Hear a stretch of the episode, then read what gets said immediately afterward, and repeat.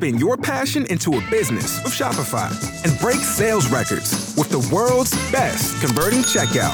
Let's hear that one more time. The world's best converting checkout. Shopify's legendary checkout makes it easier for customers to shop on your website, across social media, and everywhere in between. Now that's music to your ears. Any way you spin it, you can be a smash hit with Shopify. Start your dollar a month trial today at shopify.com slash records. While our warm and tranquil weather continues, today will be day fifteen in a row without measurable rain for most areas anyway. Plenty of sunshine. Temperatures top out in the eighties. It will have a tendency to be a little bit cooler at the beaches, but still very nice. And still low enough humidity to drop those temperatures nicely at night. We're down into the upper fifties to low sixties tonight.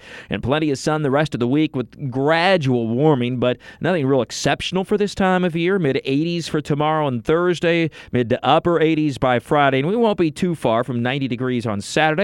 But the average high now is about eighty-four, so we're not anything remarkably above where we ought to be for this time of year. The dry weather continues now two-plus weeks, as I mentioned earlier, uh, and uh, don't see much of a change in this anytime soon. We may have a disturbance by Sunday and Monday. They could trigger some showers, but right now it still doesn't look like a lot of activity, uh, much like what we had over the past weekend, and we had some clouds at times and a few sprinkles or light showers, but it certainly wasn't enough to really help out with the dryness that has suddenly started now. The fourteenth and today fifteenth straight day now without rainfall. Measurable rainfall is the longest of the year now. Uh, going back, you have to go back to last year, uh, back to um, November to find this long a stretch without any measurable rainfall. So it has been quite quite some time. Of course, we have the players this week. Practice round continues today, along with the concert early this evening, and it looks just fine. Plenty of sunshine, low eighties at T P C Sawgrass, dropping off a little bit with the sea breeze by late afternoon. Similar weather for tomorrow's last practice round.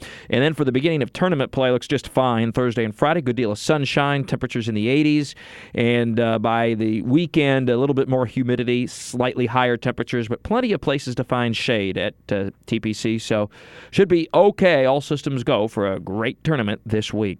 Thorny weather all the time. I'm Chief Meteorologist Mike Burrish for the C B S forty-seven at Fox thirty Action News Jack's First Alert Weather Center for News one oh four point five W O K V.